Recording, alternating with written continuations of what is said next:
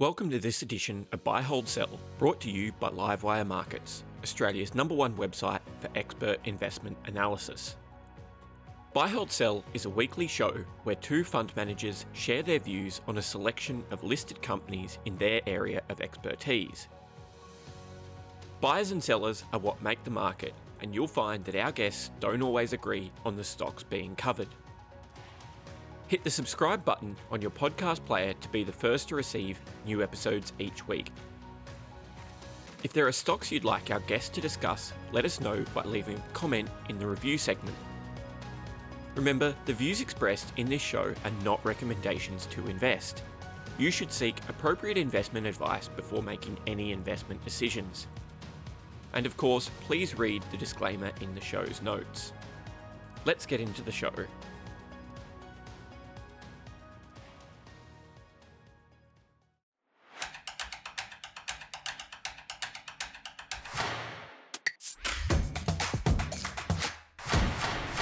Hello and welcome to Buy, Hold, Sell, brought to you by Livewire Markets. My name's James Marlay and I'm joined by James Gerrish from Market Matters and Junbei Liu from Tribeca.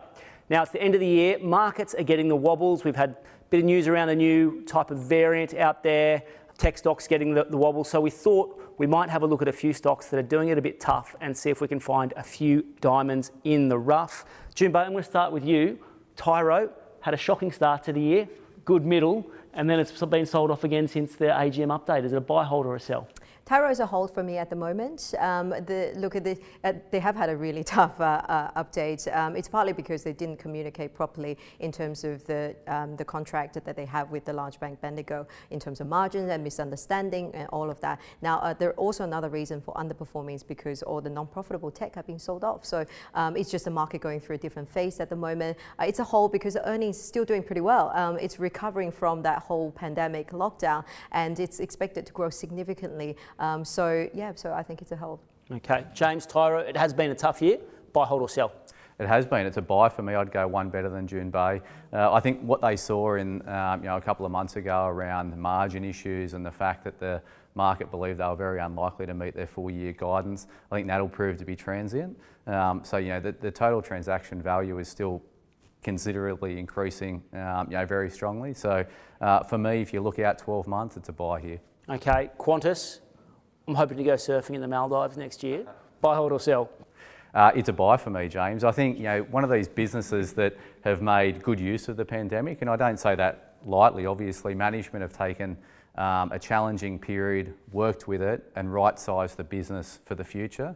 Um, so they've um, you know they've, they've, done a whole bunch of things around their cost base. The domestic uh, the domestic market has become a lot more rational. So for me, it's a buy, James. Okay, Junbei, buy on Qantas. What do you buy, hold, or sell? It's definitely a buy. Um, share price has come off um, as the new variant sort of sending a bit of fear around. Um, my view is that this company is going to make most of its uh, high margin money around Australia, rather international travel, and that's uh, well on track. And then the, the queues and the waiting list for you know in, in one year's time, the holiday travel is enormous. So um, this company is well leveraged to it, and as James said, the, um, they have um, you know cut the cost base, right size the cost base, and uh, in the next 12, 18 months, once world return to normal, border opens, uh, it's going to deliver significant amount of return to shareholders. So it's definitely a buy. Okay, great. Now 2020 was the year of the retailer. 2020 2021's been a bit tougher for Harvey Norman. Buy, hold, or a sell? it's a hold. Uh, I'm sorry, I got two hold today. So uh, Harvey Norman's a hold. I think the, uh, the, the, currently the tough condition is that one is we had the lockdown, so affected first quarter this year, um, and as that reopened, things will look a bit better. However, there's a lot of supply chain issues at the moment. Can't get product, and hence you can't sell it properly. And at the same time, um, you know, they were the retailers were a big beneficiary of the lockdown, stay at home and buy online things. So uh, for Harvey Norman, I think it's it's kind of in that neutral territory. Uh, still great business, and I think they, it's well on track to deliver more capital return post the first half results. Um, so uh, it's it's a neutral territory. Okay. Gerry Harvey, hard one to keep down. Can he keep? Can we keep the share price down much longer? Buy, hold, or a sell? Yeah, it's a buy for me, James. I think you know the, the big tailwind for the retail sector, and I think Harvey Norman will be a be- beneficiary of it, is the high household savings rates. Uh, 300 billion uh, in uh, household savings accounts since the pandemic. That's 14% of GDP. That's a wall of money.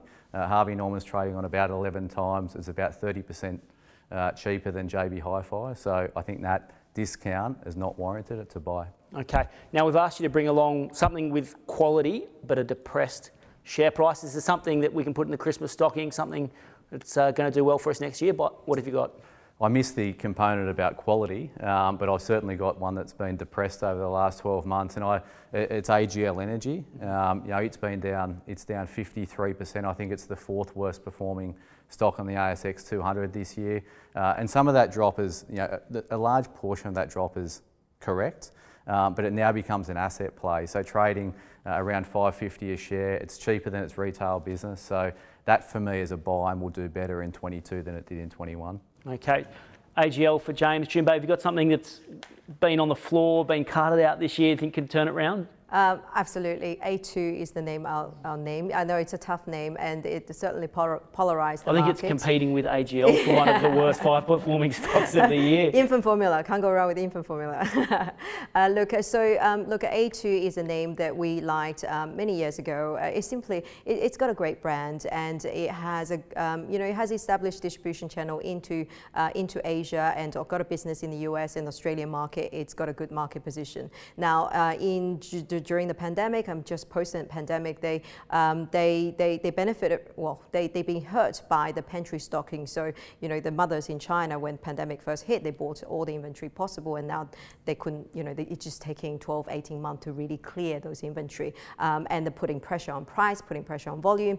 Um, and now the new CEO really just kitchen sink the earnings and everything. Uh, but the good thing is that the company doesn't have any debt. It's sitting with, um, you know, close to 600 um, million dollars of cash. Um, it's got still got a great brand, and we're seeing green shoots in some of its distribution channels. So um, things are looking better, and uh, we are heading uh, into a period. Um, we just had the Singles Day. We had a couple of those um, online events, and uh, the data looking pretty positive. So you know, pricing is up, volume's good. So um, you know, green shoots looking promising, and it's not as expensive. Well, clearly much cheaper than what it was before, and the share price is still pretty much all-time low. So um, you know, my view is that it's it's it's it's going to um, really recover in the next 12 months.